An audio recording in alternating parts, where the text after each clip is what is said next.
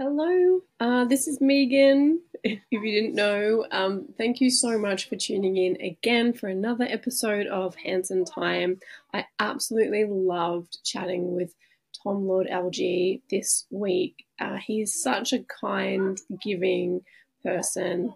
Um, one thing that I do want to preface is I didn't edit any of this, um, and it's quite a long chat, and there were probably bits that could have been edited out. Uh, I am on time constraints, uh, so I have just gone ahead and given you the full unedited version. So embarrassing, but I mentioned uh, so Tom is originally from Miami. Uh, at the moment, he's he's moved to Texas and living in Texas. And I had thought that I had seen on a recent Kardashian episode that Kim Kardashian had bought a house in Miami. It was actually Malibu. Uh, so I realized that I holly hobbied that thought together. So that's very awkward. Uh, he was lovely. He didn't even say anything to correct me, but I'm aware of it. So that's very embarrassing, but that's fine. And I hope you enjoy this long, unedited chat with the amazing Tom Lord Alge. Hello, and welcome to episode 14 of the Hanson Hour a podcast all things Hanson, where we are slowly but surely working our way through the 1997 middle of nowhere era. And today we have one of the biggest names in the industry, Tom Lord Alge.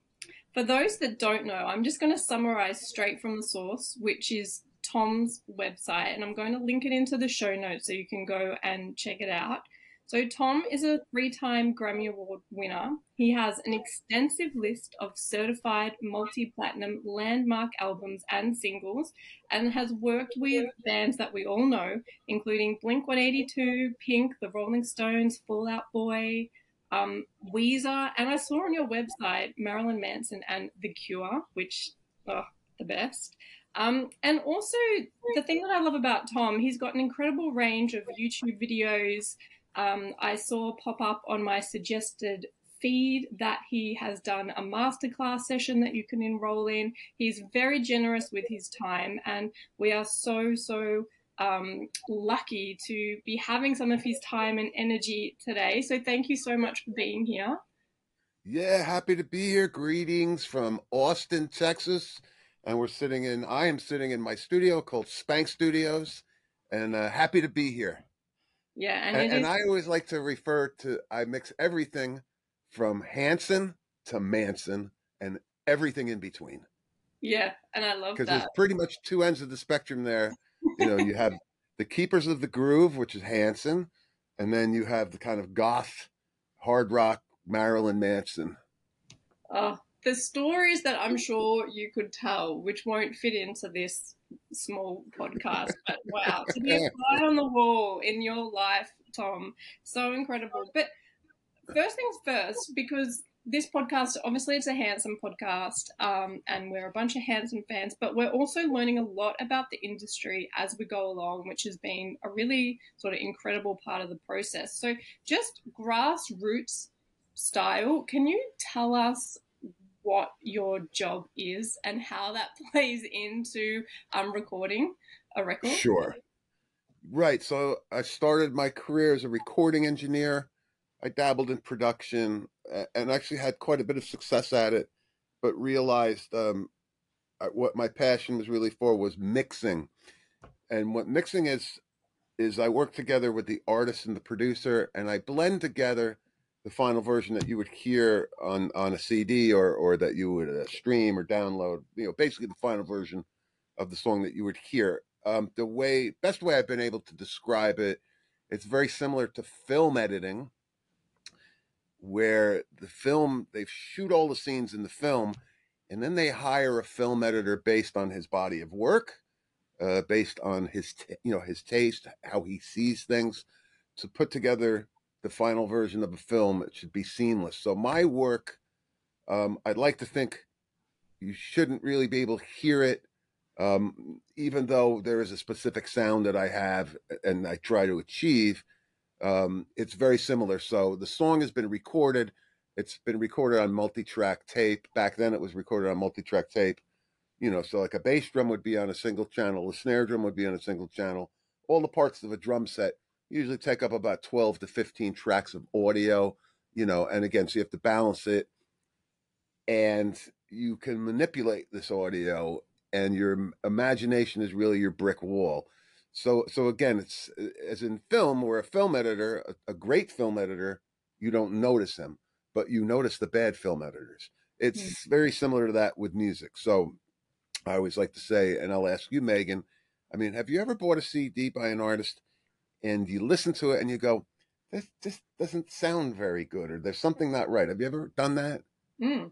yeah yeah well i didn't mix that one no you know, so my work should be, you know, even though there is a certain flavor and style that that I I bring to the table, um, it should be invisible. You know, mm-hmm. so again, I work together with the artist and I blend together all these bits to make the final version. So it'd be the drums, bass, guitars, keyboards, all the vocals, and you know, we we uh, manipulate them and you know, um, yeah, and just try to get everything to sound really great you know, and again, I'd like to also say that that the way that I work is I'm I'm here to serve the music. So the music has its identity, and that really can't be changed. And I've always said you can't screw up a great song. I'm just fortunate enough that I've mixed some really great songs, but you can't screw them up. Like even the worst engineer in the world, you know, would be hard pressed to screw up MMMBop.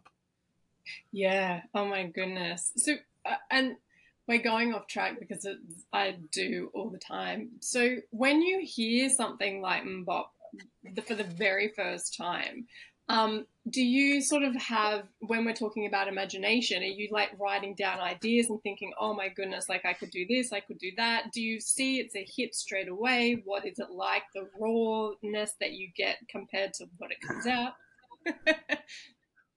so i'll be 100% straight with you and I don't even think I've, I've told the band.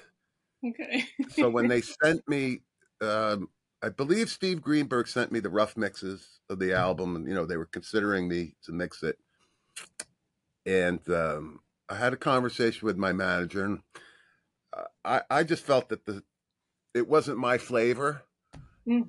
And um, to, to be quite honest, I mean, I, I I was like kind of lukewarm about it and it was my manager at the time who who, who said, "No, this is something I, I, think that you'll really enjoy doing and will benefit from you touching." So based on her that discussion I had with her, I took the job. But my initial impression was to to to go elsewhere because at that that around that era, you know, I was doing you know Blink and Sum 41 and you know that style of band. It's, it's, it's totally different to what Hanson did. I'm obviously very happy that I did Middle of Nowhere. It, it turned out, you know, I mean, I, I think I got one or two songs in and I was like, oh, this is really good. You know, my, my opinion immediately changed. Um, and, uh, and again, happy to, to have done it. Yeah. So, cause we've heard Hanson and talk about this and and the label the and the more I talk to people from the label and sort of in the industry and people that were having working on this album, they really wanted to make a point of this not being like bubblegum pop or a boy band. And so they were really looking for people to work on it that had that rock element. So I found like this little quote in my research that says Tom Lord Alge is the younger brother of Chris Lord Alge, and between them, they appear to have cornered the market in mixing heavy, in your face commercial rock, which is, I guess, what we're talking about from the offset. It doesn't really sound like your cup of tea, or even um, the style of music that you would have a hand in creating. Um, so it must have been really different for you. Um, you know, or, or was that what they wanted? They wanted someone that had that sort of rock background or metal to background to be able to play put that into the mix. You know, the, again, that the conversations, you know, my memories uh, of the conversations between uh, Steve Greenberg and I, and, and you know, and then when Stephen Lironi came down, was basically what you said. You know, they they wanted to make sure that they, you know, the bubblegum factor was removed. You know, that it mm-hmm. had a little bit of edge. Um, you know, so the style of music is wasn't dissimilar to me. Okay, so starting my career, I was working with you know artists like Steve Winwood. Um, you know, again, another artist that does very similar kind of R and B ish, you know, type type music. You know, R and B popish, I should say. Mm. You know, but you know, Winwood and Hanson, there's a lot of similarities, especially in instrumentation. They're both very soulful, you know, R and B kind of based. You know, lots of Hammond organ, and, and again, just great vocals. You know, I was also did an album with Rick Astley, so I was familiar with that. You know, that area of music. There was a, a time in my career, my early career, where I was doing a lot of what we call adult contemporary. So it would have been, you know, Winwood, Rick Astley, Peter Cetera, mm-hmm. uh, you know, that type of uh, Alannah Myles, that type of, of stuff. Mm-hmm. And then, and then later in the early 90s or maybe mid 90s, um, it kind of started to shift a little bit. I did a band called the Crash Test Dummies, and then right after that, I did a band called Live. And mm-hmm. the band, called, the live album I did was a, called Throwing Copper, and that kind of changed everything, and and that really brought me over to the area that I really wanted to work in, which was the rock stuff. So from the live Throwing Copper you know, that brought in Sum 41 and Weezer and, and Blink 182. And the list would just go on. I mean, literally from live throwing copper, I got 20 years of, of that style of work, you know, Hanson being one of them, you know, I mean, they, again, they, they wanted it to be a little, you know, a little edgy. Yeah. Yeah. And it definitely, definitely comes through. I think, I think it all worked out really, really well. So what was that process like mixing middle of nowhere. Was it was it a long process for you, or was it a relatively easy? The um, middle of nowhere. I mean, back in those days, I was mixing completely analog. I think that we probably mixed that whole album in a week. You know, five to seven days. Um, but that's not unusual. I mean, I mixed Enema of the State by Blink 182 in three days. Oh wow! You know, so back then it was really like the, the hardest mix was the first one when you're kind of dialing in the sounds and, and figuring out you know what the band is looking for.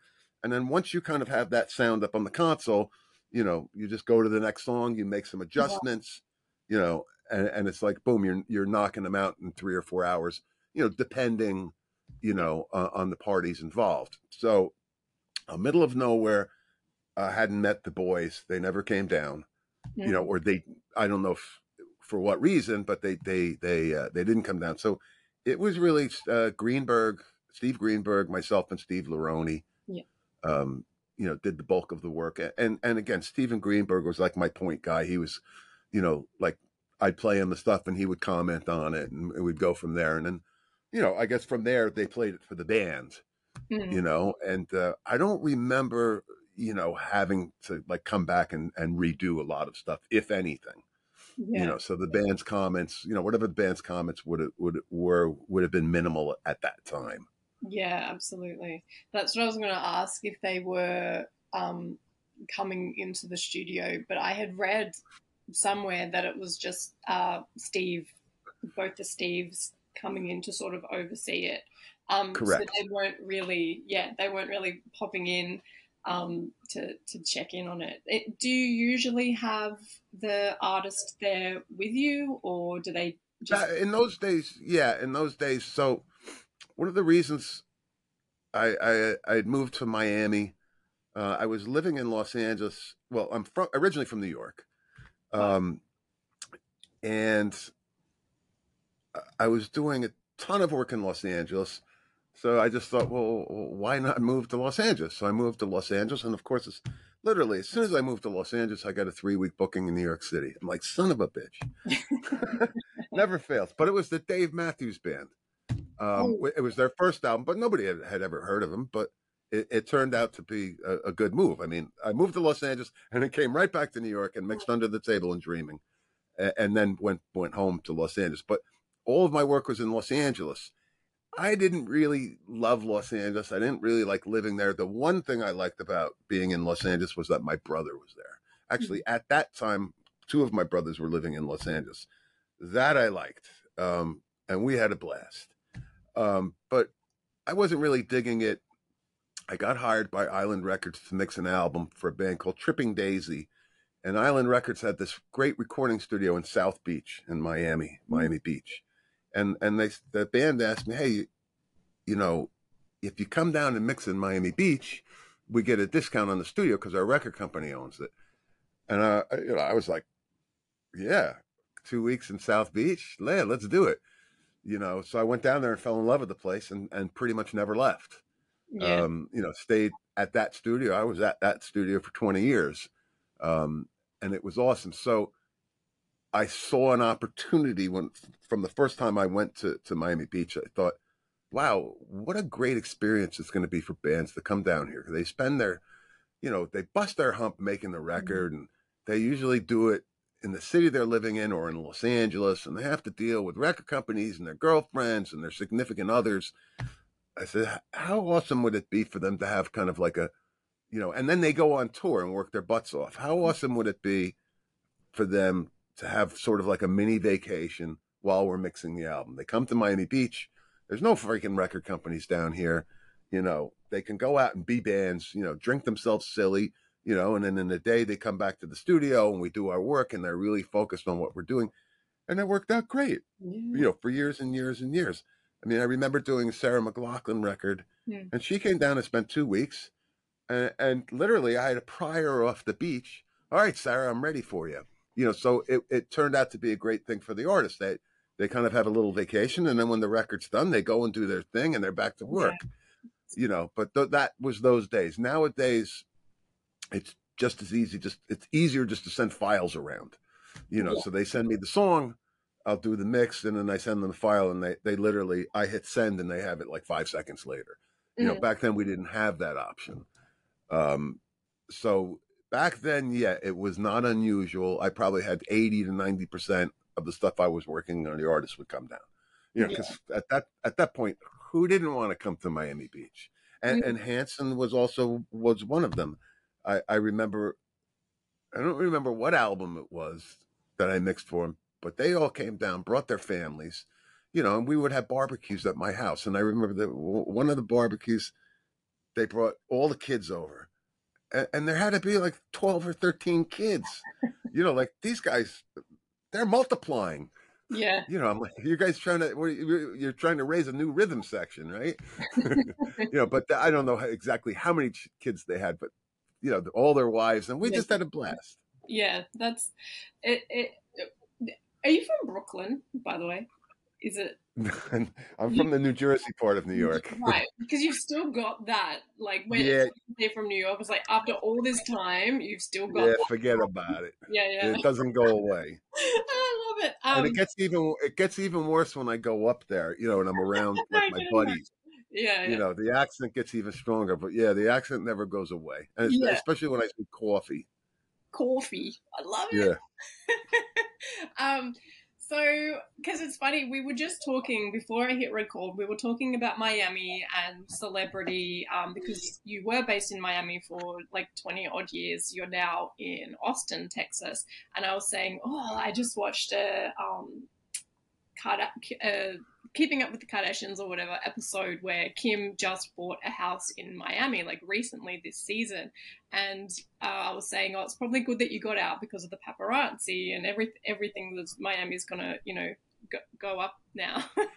and you said that you had a really cool, or like so, something about the paparazzi, they had come. Yeah.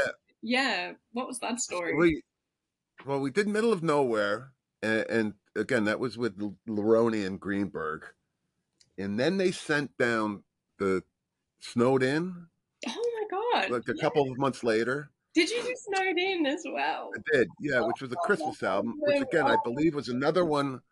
That I believe that was another one I mixed on my own, I can't remember. It might have been the next album they did, the next studio album. Yeah. Where um where they came down. Okay. Um, and, and, and this was at this time they they didn't bring their families, just the three brothers. Uh, you know, um, uh, Zach, Ike, and, and uh, Taylor, Mhm. and um, and this I'm gonna say it was probably 2000, um, maybe 2001. You know, but they came down and were were, were present for the mixing. Um, and I remember leaving the studio one day and there just being like hundred people outside the studio. I mean, obviously a gaggle of girls, Mm. a gaggle of young girls, you know, and then yeah, you know, there's photographers and blah blah blah, and uh, you know, I, I showed the guys where the back door was, you know, and they would just leave through the alleyway, you know, and I, I would provide interference, like I would walk out the front door and, you know, Yeah. just kind of make some odd comments that would that would keep everybody focused on me while the guys were departing through the back door of the, Yeah. of the, of the So was that usual? Um, you know, we we saw Middle of Nowhere go to like pretty. You, um, f- first of all, you've worked with very many famous artists, but Middle of Nowhere sort of had this weird um, moment in pop culture and the world where it really catapulted and took over. You know, a lot. It was huge. Um, and in terms of that sort of celebrity, was that usual for to be ushering people out the back door, or I, I think too because the fan base was so young, and maybe that how was that Yeah, for you? I don't know how they got wind of it. One of the great things about the studio I was working in Miami Beach was was um because Miami is like at that point it wasn't really known for you know like it what there wasn't a big music making community. Uh, so again, like example, like I mixed a, an album for Mick Jagger, and he just came and went. Like in other words, every day he just walk in the front door, and, and there was no issue. He never got bothered. Um, you know, somebody got wind of it. Hmm. You know, so it was it was unusual. But having said that, I I've done albums in the past. You know, uh, I did an INXS album. I actually did the last INXS album with Mike Hutchence. That Mike Hutchence before he passed away in London, and and it was a similar thing where like, and, and I just thought it was even for that band was quite odd. But I mean, I remember walking out of the studio every day, Hmm. and, and there was just gaggles of paparazzi everywhere, you know. So, Hmm. but yeah, somebody, you know, in Miami normally it wasn't an issue, but again, somebody got wind of of Hanson being there, and and and there you have it, you know. Hmm. next thing you know, they're they're camped out in front of the studio. So, I mean, having said that, I mean the studio was in a hotel, you know, and it was a block from the beach, and you know, Yeah. it is what it is. Yes. So, did you notice the album that I think you're talking about was called This Time Around? Which I That's right. Yeah, I knew that you had worked on that one. Didn't know about Snowed In, which was a surprise. God, that album is still like everyone loves that album. It's such a good album. Um, and the the mix on that too, just like in terms of the, the way that that makes you feel, like that uh, whether it's a Christmas album or not, I would say that that mix, there's something about it that is so I don't know, does something to your heart every time I hear it. Every time I hear that the first few um like beats of Snowed In come on, I'm like, oh my gosh, like there's something about that one in particular that we all love. So yes, another great great job. yes, it, it's. Uh, uh, I, I gotta say, it's it's always odd mixing Christmas albums in like Yeah. June and July, you know, because that's when you're making them. yeah, well, You know, this- it's like the middle of summer. Yeah, the spirit was there. Um, so this time around, um, and then was that it, or are you still? You're not still working with them. There was the just the three albums. I'm still working with the guys. You are. You're still doing it. Oh yeah. okay. Yeah. So I mean, look, they, you know, one they've been very loyal to me. I and thank you. I love I love them. You know, they're they're dear friends. Mm, Um, I, you know, they've made some records without me. mm, you know, and some of their best stuff was without me. Um, but I, that's okay. You know, I don't mind. I um, it, it over the years, it's been, you know, it might have been a couple of songs here and a couple of songs there. I mixed Anthem, the album, Mm. entire album Anthem. Mm. I did the live broadcast or the live DVD for Anthem. Yeah. And I know that I've mixed, uh, you know, maybe two or three months ago we did an yet yet another version of MMMBop. Oh, the Um, busted one. They they did a, a new version of MMMBop Yeah. sung in the key that oh, they they like perform it now. it. Yeah, yeah, yeah. You know, so they re-recorded it. It's a couple of tones pitched Yeah. down. Um, and and I know that maybe eight or nine, maybe a year ago, there was three or four songs that I've mixed for. I don't know what it's for. Yeah. You know, um, I ran into to Taylor in. We have that South by Southwest uh, event here, which is a music and film event. Yeah. Um, Taylor is the president of our chapter for the Recording Academy. Yeah. So I, I went to a Recording Academy party, and uh, and Taylor was there. Um, so it was, it's always good to see him. And, and um, of course, that when I, I told them I was moving to Austin, they were very excited because they're not that far from Austin. They're in Oklahoma. Mm. I don't know how many hour drive it is, but they were like, "That's great. You know, now we can come down to you. It's a lot easier than coming to Miami." Yes, I said, but not as scenic. But but yeah, I I saw Taylor at uh at the event, and uh, you know, it's it's always good to see him. He's he's they're just they're just awesome guys, and uh, and yeah. Mm. But yes, I I do I still work with Hanson. They are the keepers of the groove, as I refer to them. They're the only cats that are just making these just great kind of classic R and B records. You know, drums, bass, guitar, Hammond organ. Let's go Yeah. you know, and not to mention the fact that you know their harmonies are ridiculous. You know, they, they never disappoint. They're just amazing singers and just very talented musicians. Yeah. Yeah. Oh, absolutely. I love that. They um I was talking to Steve Greenberg who who has also been on this podcast and I was really um interested to hear that um they have released some of their because you know that they've got their own independent label now that they release on but some of their Yes. stuff they had released through Steve Greenberg's label which is S Curve Records Yes. or something similar um and that was um Taylor's tinted windows project I'm not sure if you I, I, I yes, I worked on that, yeah that's what I was going to ask yeah okay oh cool which was all. It, t- remind me who was in that band. It was Ta- it was was it Bunny Carlos, I know. Um, it- the guy from Smashing Pumpkins, um, Right. James, I think. Um, and then, oh, and it's so so horrible um, that I can't think of his name. Um, but someone, Adam, who's um, Adam from um, Fountains of Wayne, who I think Yeah. passed away. Oh, poor guy. Yeah, Adam Yeah. Schlesinger. He passed away. Yes, yeah, but I want to say, I thought it had. the guy from uh, I don't. like Bunny Carlos was the drummer in Cheap Trick. I. I thought, I forgot. Yeah, I'd have to check and see who was in that band. But yeah, I did the. T- it was very good.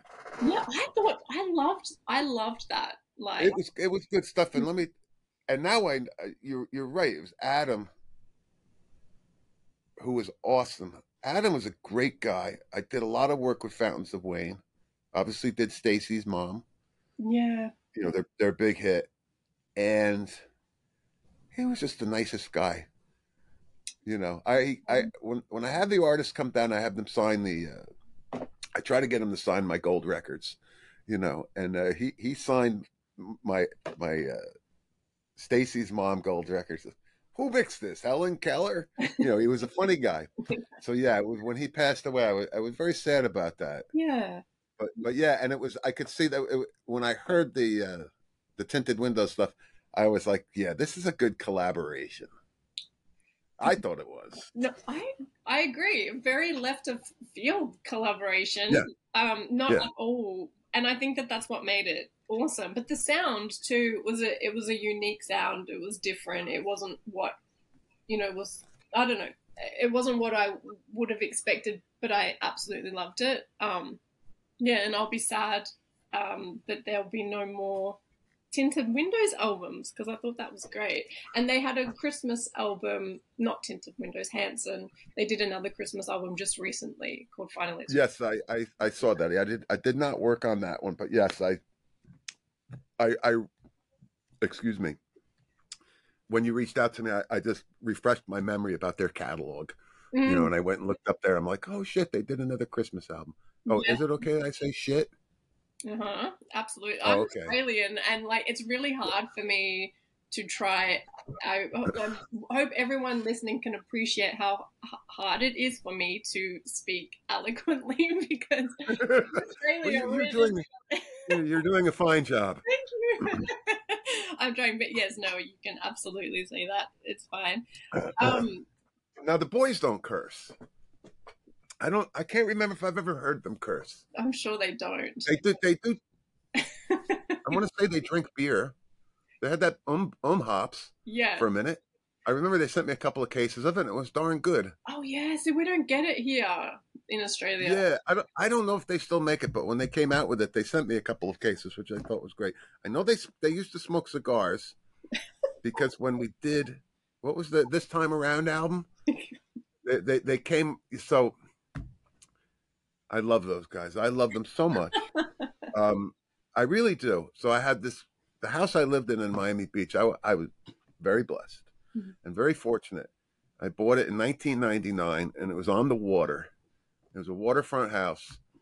And um, so, of course, when they came down, I, I, I had to have them come over. And they, they, they came over and had a wonderful gazebo out by the water. And we sat out there and they smoked cigars. I don't smoke cigars, but they all sat out there and smoked cigars. And I just told them straight up, I says, I thanked them, you know, for hiring me for middle of nowhere. And I told them, I said, this, you see this house? I said, this is the house that Hanson bought or the house that Hanson built. And I always referred to it that right up to the very last day because the royalties I got from middle of nowhere, I used to buy this house. Wow. And it was a fabulous house. So every time that the, the Hanson guys came down, I always made sure that we had you know, a dinner at the house in their honor, you know, and I always refer to this is the house that Hanson built. That's incredible. So is it your best selling? It couldn't be your best selling album then to date. No. No. No. no. But at that but it's, time. It's, I, you know, I have to, at that time, I don't, re, you know, honestly, I don't remember. Yeah. Um, I, what did Middle of Nowhere end up selling? How many copies? Well, I don't remember off the top of my head either, but it, yeah, we could. Go- I could Google it, but yeah, I mean, it's it's definitely. Uh, I mean, I would say that it's probably in the top ten. Yeah, I think the biggest, the Santana Supernatural, I think might be the biggest seller, and then Avril Lavigne Let Go. Mm it's it's somewhere you know so there's you know yeah. it's somewhere in that but but it just happened to be that that you know when i was looking at houses the first royalty check came in. Right. And it just happened to work out very very very well and do you still get like even so we're like 30 years in how does that work? Do you still get royalties from an album that like is there a time limit to this? I, you know, I don't have the information answering that question. Mm-hmm. I, I don't know. Um, I sure hope not. Mm. I, I sure hope not. Look, I can tell you that, you know, so, you know, I was very fortunate. I referred to, I was mixing records and making records in the days when people were buying albums and CDs. Yeah. You know, so up until the mid 2000s, you know, it was wonderful. It was the land, the days of milk and honey, and mm. the sun was shining, and you know the royalties were coming in, and I, I never counted on it, but it was always great when when that money came in, you know. Um, and then you know the file sharing stuff happened, and and the royalties kind of like it did, it, you know, it, they they weren't as um, lucrative. Mm. And then I would say over the past six or seven years, the in the United States they passed the Music Modernization Act, um, which changed how uh, streaming and and you know things like iTunes and and and uh, how royalties were collected, and I saw a, a, big uptick again in in in royalties, which is wonderful. And and again, I've always considered that stuff to be found money, um, so I never count on it as part of my income. And when the checks come in, it's just like, wow, that's a great surprise. But yes, you know, now with the streaming and stuff, I've seen an increase in royalties. So I I, I think it's pretty safe to say, you know, that those royalties are there. Mm. You know, yeah, there's not a time limit on them.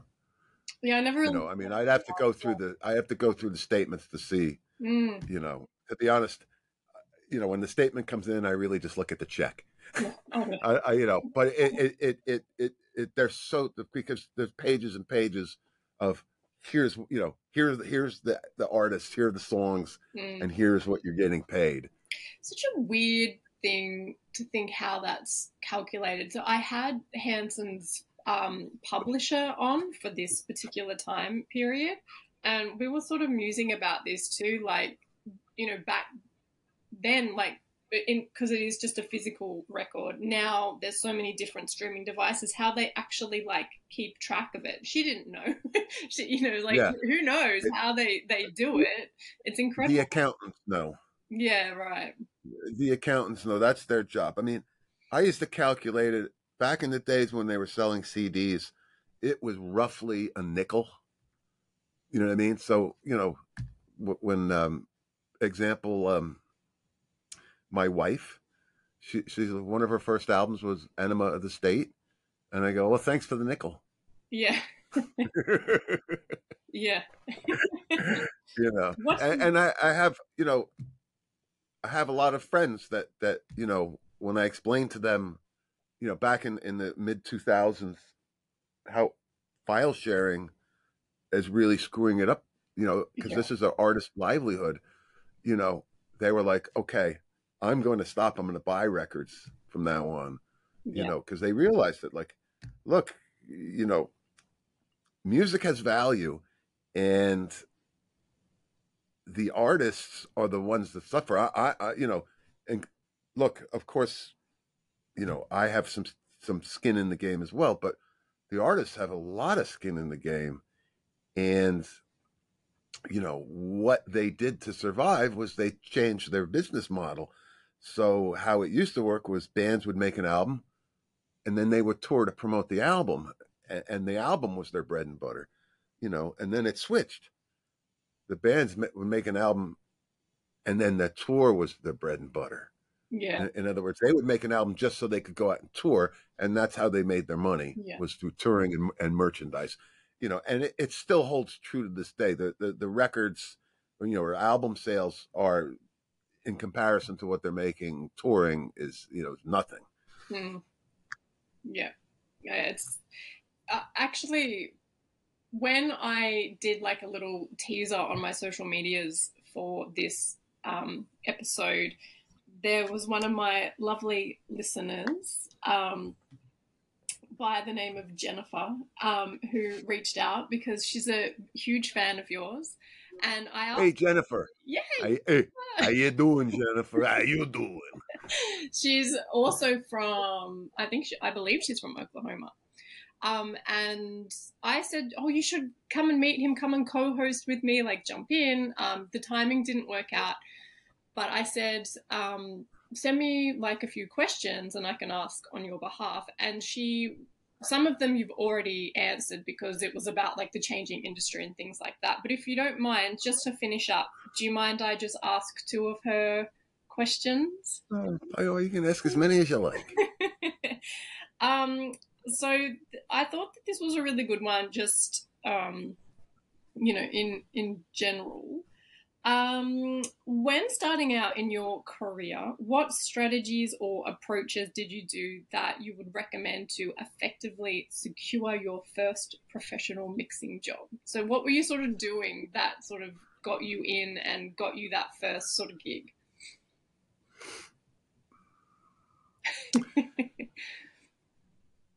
well, I kind of came in through the back door. It, it, it, so I'll explain to you.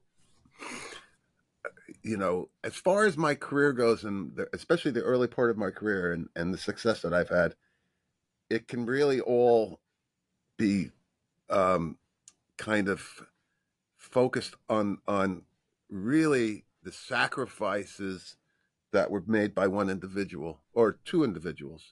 One one was my mom, who when I was 16, my mom's my mom's passed away when she was a professional jazz musician, jazz singer, and and she, you know, after she raised us, and probably from the time I was about nine or ten years old, I'm the youngest of six. She went back to, to music, so I can remember music being around the whole time, and and she had a jazz trio, and they're always rehearsing, and when they would take a break and and and, and have lunch, when I was a teenager, of course, like the bass player would come downstairs and here, Tom, try some of this, you know, and hand me a joint.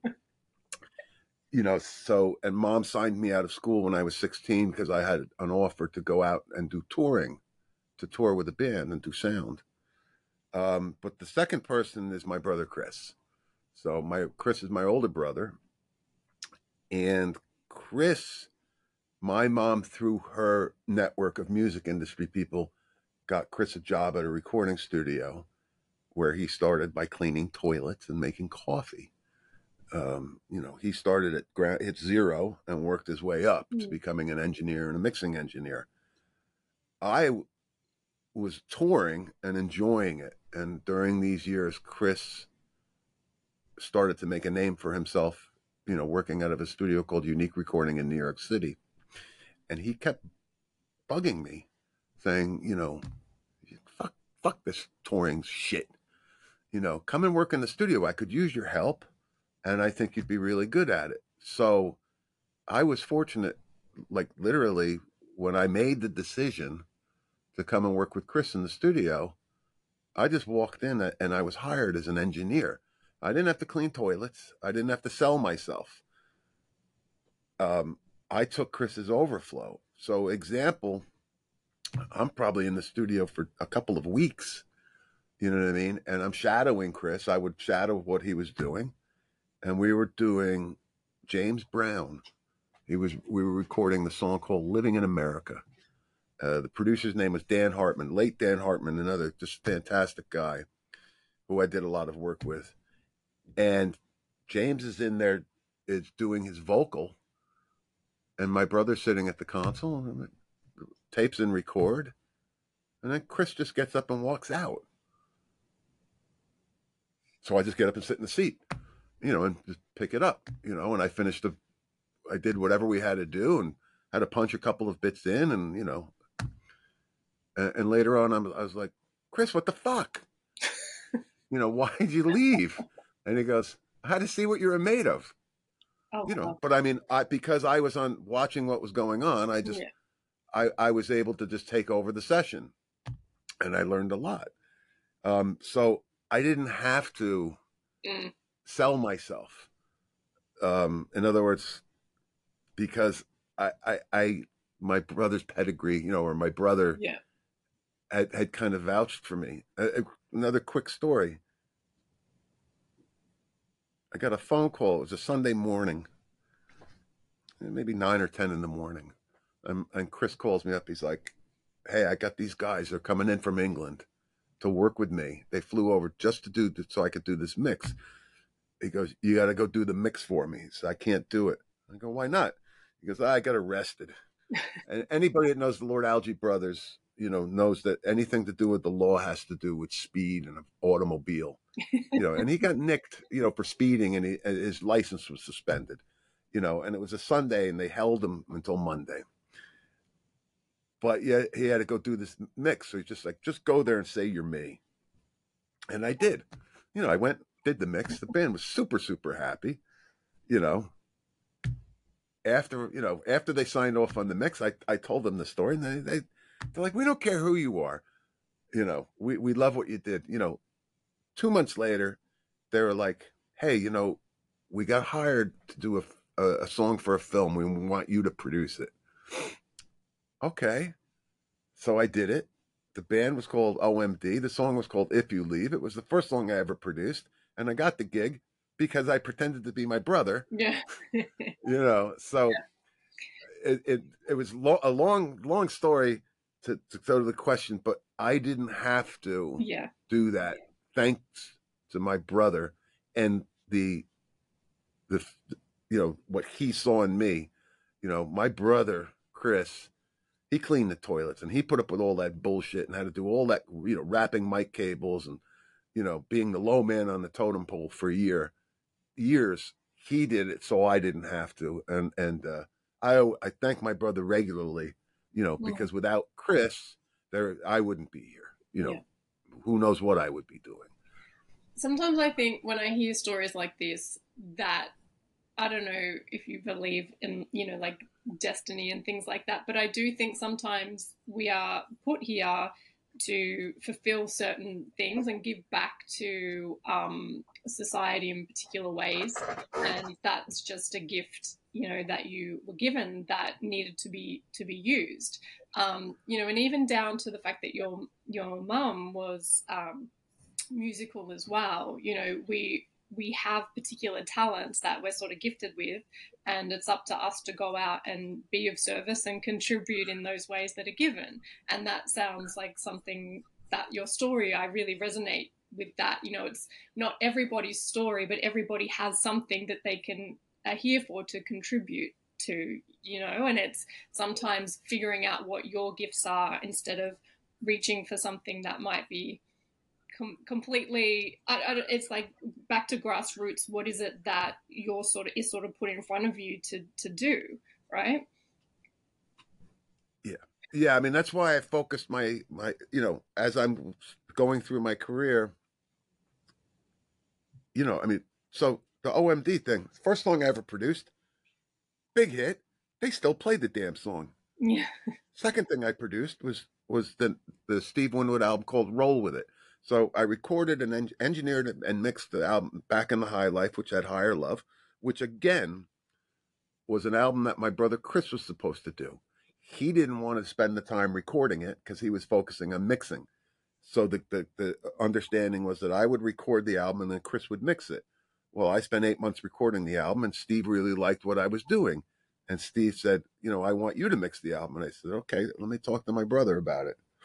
You know, and Chris's words doesn't matter which Lord Alge mixes it, as long as the Lord Alge mixes it. Hmm. and I'm certain that he ate those words because a year later I won a Grammy for Best Engineered Recording. Yeah. And he was the first one to come over and, and hug me and thank me and congratulate me. You know? Mm. And then the next album that I produced was Steve's next album. I won another Grammy for that. By this point, I'm sure my brother Chris is just like, "Well, you knock it off." but again, he was super proud. Yeah. It wasn't 20 years later, and my brother Chris hadn't won any Grammys. It wasn't until 20 years later I was able to repay the favor. You know what I mean? Mm. I was hired by a band. Seven months in advance, they hired, they booked me. Two weeks before the gig, I got a call from the producer, and the producer's like,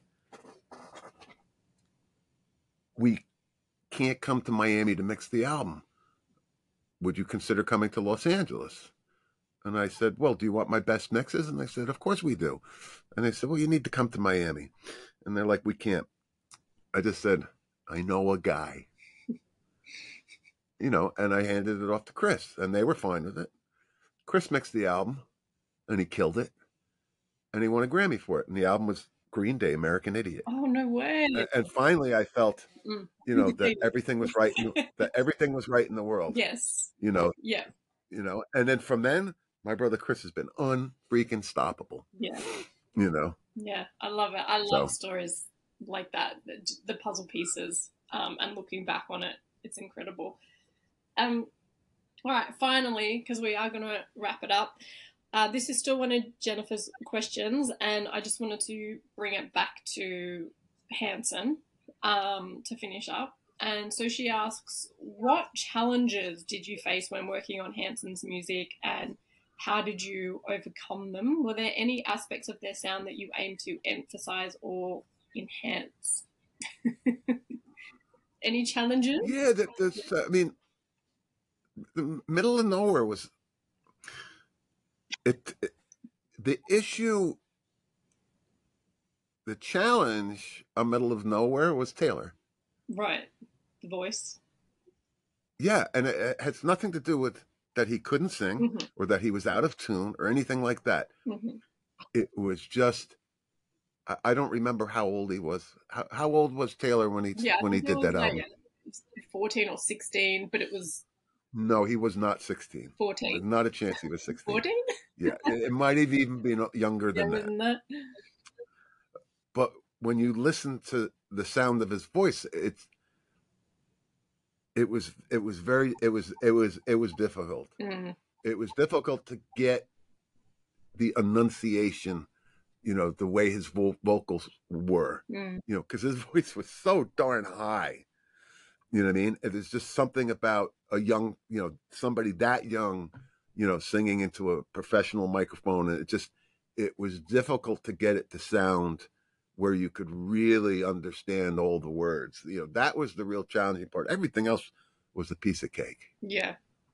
Yeah. you know but i re- i remember that and you know i still have you know those um the multi-track tapes for for that album you know and i forgot it wasn't too long ago you know i went back and just for for shits and giggles oh it was yeah a couple of months ago when i did that new version of MMMBop i went back and put up the original multi-track just to reference what i you know some of the things on it and i when i listened to taylor's vocal i was like oh my god how did, how did I get this to sound so good? Mm. And it, You know, but but again, it has nothing to do with him being a bad singer. It was just the nature of his range and where he was, and you know, his voice. It, it, it had this, you know, he was so young, so his voice had a tightness to it, and, and the way the words were coming out, it was very difficult to understand what he was saying. So that was that was quite challenging. You know, nowadays the guys are pros. You know, I mean, they make they make amazing records, and uh, yeah, yeah. and, and uh, I just I just love those guys. Yeah. I do, So, I do. And Ike is awesome. I mean, Ike is usually you know, Mhm. I call him Ike. You know, of course, every email he sends me, he signs it Isaac. mm, But I, I, for some reason, I've just always called him Ike. But Isaac, you know, has always been my point man. He's always the guy, you know, who I deal with when when we're mixing. You know, every once in a while, you know, I'll I'll hear from Taylor, and but Taylor, you know, because Taylor's usually just like Tom. It sounds great, you know. Whereas Isaac is, you know, he's the one. He kind of has the vision. yeah. You know what I mean? You know, and then you know Zach. You know, it's usually. God, I remember I mixed the I mixed the middle of nowhere, and I think it was the Christmas album, or maybe this time around. It, it was this time around, and Zach was like, "Do you mind changing the panning on the drum set? Because I mix drums as if I'm looking at the drummer, so audience called audience perspective." And because I've never seen him perform, I never knew that he was a lefty. Oh. so I've been mixing his, his, his mixing his stuff as if he was a righty. Okay. You know what I mean? Yeah, and then and then he's like, "Do you mind changing the perspective of the drums?" I'm like, "Why?" He goes, "Because I'm a lefty." I'm like, "Whoops." Oh wow! I didn't know that that would Yeah. make. That's incredible that it would make a difference to be at, at what. Yeah, but I guess it's a different sound coming from a different angle. Is that like? Well, it's it's just so it's you know I always mix the hi hat out of the right speakers because most guys are righty. So if you're looking at Yeah. a drum set, if you're you know and and again I can have this this, this debate, and I, I've actually just mixed the band. I'm not going to say, say who it is. Okay. where, where the drummer was adamant about mixing um, drummer's perspective, meaning if you're sitting, you know, like Hmm. I, whatever.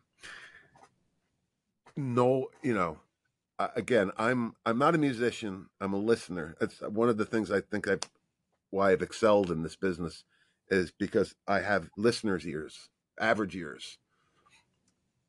I don't know anybody that when they listen to music thinks they're in the band. Like in other words, the average person when they're listening to music, I'm I'm imagining and like me, when you're listening to music, you're imagining seeing the band in front of you. Yes. So therefore, that's how I pan the music, as if we're looking at the band. But th- this particular drummer was like adamant. I'm like, okay, um, and you know, I didn't even want to get into you're 20 something years old and you know okay uh, it's again i'm here to serve the music but yeah zach was like he's like can you just because i'm a lefty and i'm like this whole time you know, i just was like oh, i probably should have asked that you know whereas the, i did some stuff with phil collins now phil collins i know as a lefty you know what i mean so i i knew right away you know yeah yeah wow incredible well thank you so much for giving up an hour of your time to come and talk to us today. Um, I can't tell you how much we appreciate it. So thank you. Yeah, yeah, happy to do it. And and again, love, you know, lots of love to the Hanson boys and the you know, they keep they're still making great music and they continue making great music. Yeah. So I I wish them the best and and to, to all the fans out there, thank you. Mm-hmm. Thank you very much for supporting these guys. And uh, for everybody that's bought a Hanson album or more than one, I thank you for the nickel. but but but thanks because without the fans, that you know, the the we we we got nothing. And uh, yeah, you know, you, your fans have picked a good band to follow because again, they, you know, from middle of nowhere to stuff that they're making now, you can hear this wonderful you know, musical um, journey that they've done, and um, boy, they they they're just making great music. And again, their music, they again, I keep saying it, they're the keepers of the groove. Yeah, you know, they're that. just making great records. So, Lucky. cheers to all of you. Yes. Cheers to Australia. Yay! Thank you. Come back and visit us soon. Yeah, look forward to it. all right. Thank you. You're welcome.